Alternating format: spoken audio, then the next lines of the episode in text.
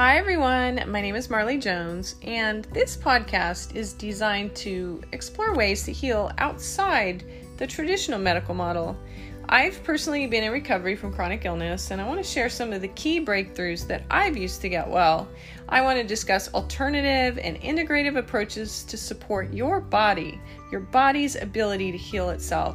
So please join me on this journey in health and wellness.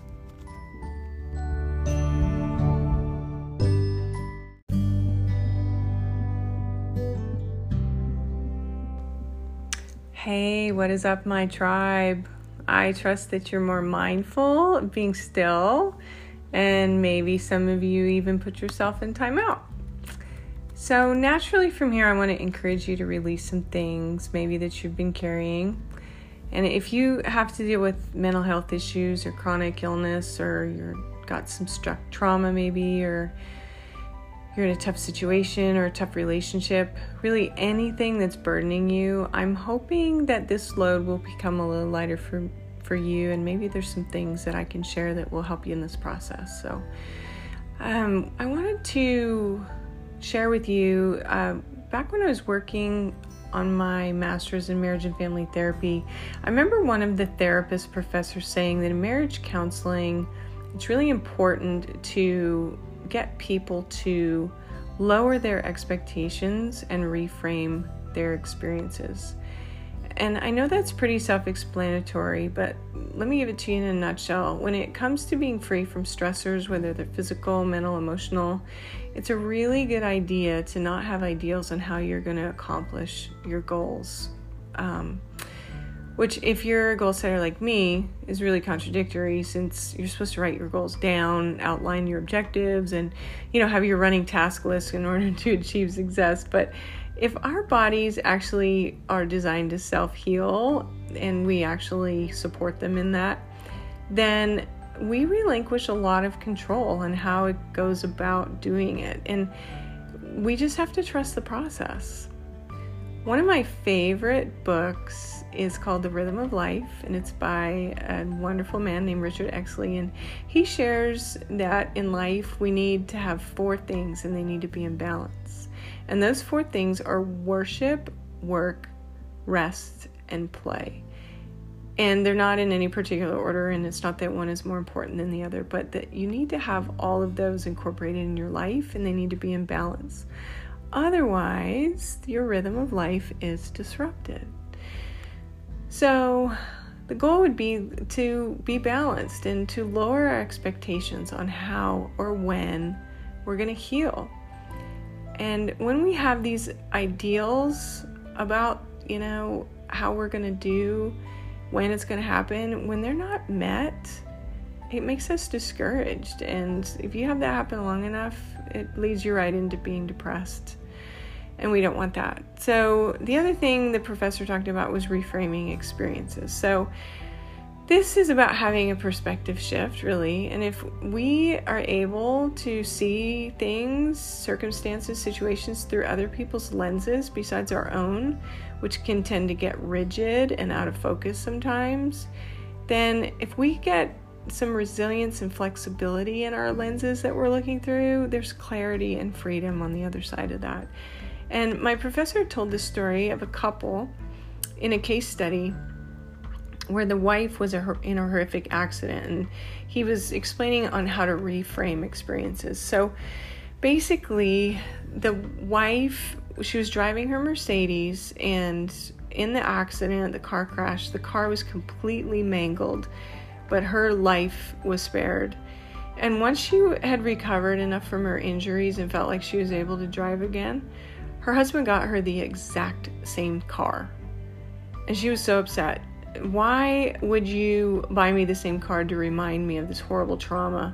Every time I get in that car and think about it, it's all going to come back to me. And the therapist helped unpack this for them and help reframe her experience by having the husband explain that that particular Mercedes is the car that saved her life and how grateful he was and so thankful that of course he was going to get her the same thing. So this helped reframe her experience and in some ways help make a shift in her trauma experience as well. So, whenever we experience a loss, whether it's you know an actual loss, whether it's a job loss or a death or doctor report that's negative, or any type of ne- negative experience that falls along the trauma spectrum, we really do have to be subject to grief.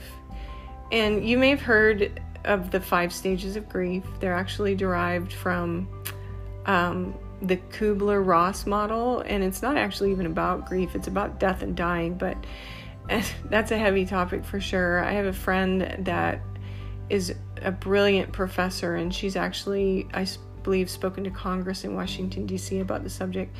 Maybe I will ask and see if she can share with you guys one of these days on that subject. It's it's heavy, but I think it's necessary and don't worry, I mean, she's really the funniest and probably the funnest of all of my friends. So she'll find a way to make it pleasant and helpful discussion for us. So, but I want to go over these five stages because I believe they're important for us in our health journey. And the five stages are denial, anger, bargaining, depression, and acceptance. So, the first one being denial is where we have this disbelief or shock of what's happened, or we minimize what it really is. Anger, well, you're just plain pissed off that it happened. And bargaining is you're trying to, you know, stop or make some sort of exchange to avoid what's happened and the reality of the loss and the pain you're experiencing. So you're even bargaining with God maybe and saying, if you do this, then I promise I'll do that. And that's what bargaining is. And then depression, well, you know what that is. At this point, you're just plain sad. You lack motivation. You can get reclusive and isolate yourself. And then finally, you come to acceptance. And this is the letting go part. It's where you're no longer resisting the reality of your loss or struggling to make it something different than what it is. And so, when it comes to chronic illness or mental health issues or struggles that we have or um, trauma, do I think we need to take hold of it and accept it? Well, no, I'm not saying that. I believe that we do open ourselves up to healing, though, as long as we're not thinking that we have to follow a set recipe or we have a schedule in mind, that we're not rigid, but instead we're flexible. So, if we're honest, if we're sick, but not making it the focal point of our life, and this will free up so much energy because it just allows energy to flow and for truth to be truth, you know? So, you know what I feel is truth? Well, I believe that the body's designed to self heal and to not beat yourself up over not having enough faith to get yourself well, or that you had a glass of wine because you had a really stressful day, or that you, you know, worked out really hard and you're trying to eat super clean and you couldn't take it anymore and you find yourself at the bottom of a bag of potato chips. Don't worry about it. I want you to let it go because self sabotaging and believing a lie that it's, you know, it's your fault or you it, you didn't have enough faith or you didn't forgive somebody and this is why you're sick garbage. It's a lie and let it go. So, what are some practical ways to let go? Well, we can adjust our habits and our thought patterns. And so, if we're able to increase our resilience to stress, maybe we need to set boundaries in our relationships or cut back on our, um, you know, things that we're dedicated to. It's time and effort that we put into. Maybe we need to just back off on our schedule. Maybe we need to incorporate exercise to burn off steam and toxins. Maybe we need to be praying more. If you're able to meditate, meditate. Talk it out with a trusted friend, whatever. Those are some actual practical ways that we can, like, you know, let the truth come and own own what we're feeling, right? And process. So and while you're doing this, this is my best advice is that you can focus the very best that you can on love. Because we know that love covers a multitude of sins, and Colossians says to put on love. so, how do we do this? Well, we love God, we love ourselves, and we love other people. And because love covers a multitude of sins and forgiveness is key, and we've got to do it 70 times 7, and we got to let go, then we trust the process that love covers, right?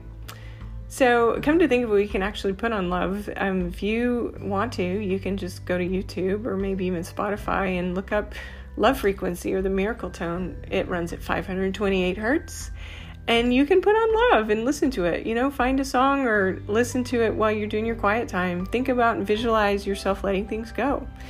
Listen to it while you do your breath work, breathing in love and hope, and exhaling things that you need to let go of. Did you know there's like so much power in somatic exercises? These are things that you can do to calm down your central nervous system. And um, your brain basically registers that when your body is experiencing things, it's actually doing something ritualistic and it's letting go. Maybe it involves writing it out and, you know, throwing the book away or, or burning the pages or if you're a Christian, then maybe you need to take whatever you've written down and nail it to the cross.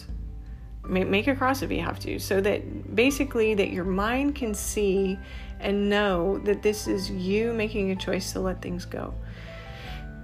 And it may be that you have to let it go over and over and over again 70 times 7. You may need to forgive another person.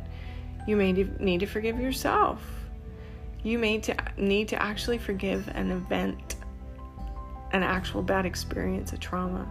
Forgive an event. sounds crazy, but we want that stuff to be released and let go. But when it comes up again, and you think you need to pick it up and carry it and obsess on it again, remind yourself cognitively until you believe it and it's rewired in there that you let it go and I think eventually it will lift. So, when our brains rewire in a healthy way and the stuck energy leaves our body, the memory will be there, but the sting of it is no longer. Please hear me, my friends. I want you to let go of expectations. It will change everything and it will help you even reframe your experiences thinking that you need to have the life you see others having, or wishing you could find the perfect Hallmark card for Mother's Day when your mom was a narcissist or your father was never around. And, you know, how do you find a Father's Day card for someone like that? I want you to let it go. You may need even to talk need to talk to yourself. Address your inner child, that child that was neglected and hurt, and tell him or her that you're sorry and that you understand the pain and the heartache and that you forgive yourself for not being strong enough to protect yourself. I mean, how could you? You were just a child. You, you had no place to go, you didn't have any money to get there. So, forgive yourself. Let your inner child receive that forgiveness, even if it's coming from you and it sounds weird. because you need to be able, your limbic system and your brain and your body needs to lean in and know it can trust you. So it is important to take things as a little child. I mean, Jesus said, Let the little children come to me and don't hinder them from coming to the kingdom of heaven, or that you'll by no means enter it unless you do as a as a little child, because heaven belongs to them. So I mean, think about it. The faith and the delight of a little child, my friends, I want you to rediscover this. And I pray that when you're letting go of the heavy burdens, the expectations, those painful experiences, that in place that that childlike wonder and wonderment and wonderfulness and that childlike faith in life will return to you and that creative creativity will return to you. And when you have really hard days and we do, you just do your best to ride the wave, like ride through it. I live by the beach in Florida, and right now we're in the middle of hurricane season, and the swells here from the tropical storms are making some pretty impressive waves. And I always I love the surfers and to think of this that you're just riding the waves and when the storms come, there's the stoke. I mean, nature's taking its course. You can't control it. You might as well accept it. Embrace it and just ride it. It will free up so much energy for your healing. And so when you get these surges, you know, if there's a tropical storm in you, whether it's a flare up from, you know, you've got some sort of a response that's happened and your body's flared up or there's a panic attack, instead of fighting it and having that knee jerk, oh my gosh, I got to stop this, it's so uncomfortable, I, I hate this, I hate this, just be tender with yourself allow the energy to just pass so that you know there's if there's that surge just let it go Let it go, let it go, let it go. I want you to feel the feeling until it no longer serves you, whether it's whether it's anger or fear or frustration or sadness or discouragement. Feel those feelings. We don't want them stuck in your body. Feel the feeling until it no longer serves you, my friends, and let it go. Much love to you all, and I'll talk to you next time.